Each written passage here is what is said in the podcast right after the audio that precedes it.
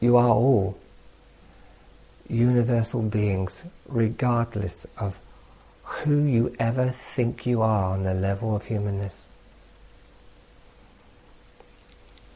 That's a game that you're playing until you're over it. You awareness, who is the Supreme Being, unaffected by what takes place on the world, but definitely affected on the level of surface form. Uh, definitely.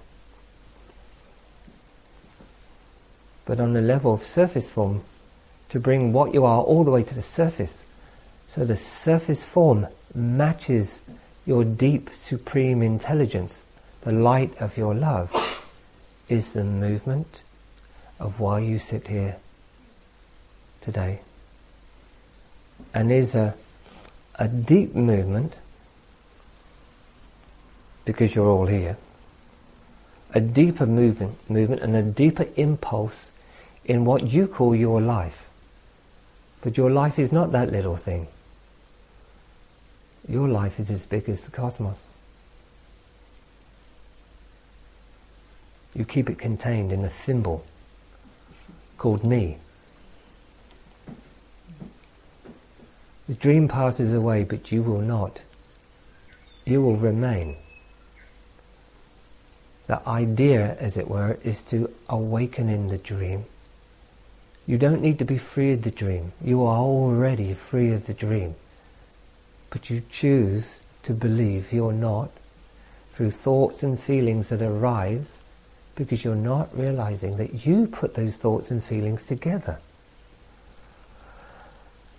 One single word manifests where you come from.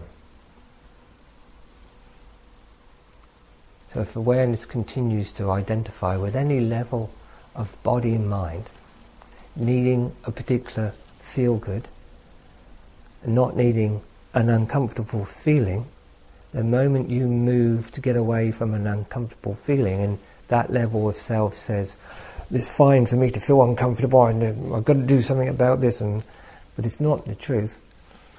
That level, you're forming more density. By believing that level and not being available to open, be the openness that is all coming from, and that level is integrated more than the light of your realization. Because you are a creative force, because you are that that's behind all experiences in any level of existence. You're behind it. You're not actually in it. But it's very difficult to hear when you believe so much that you are.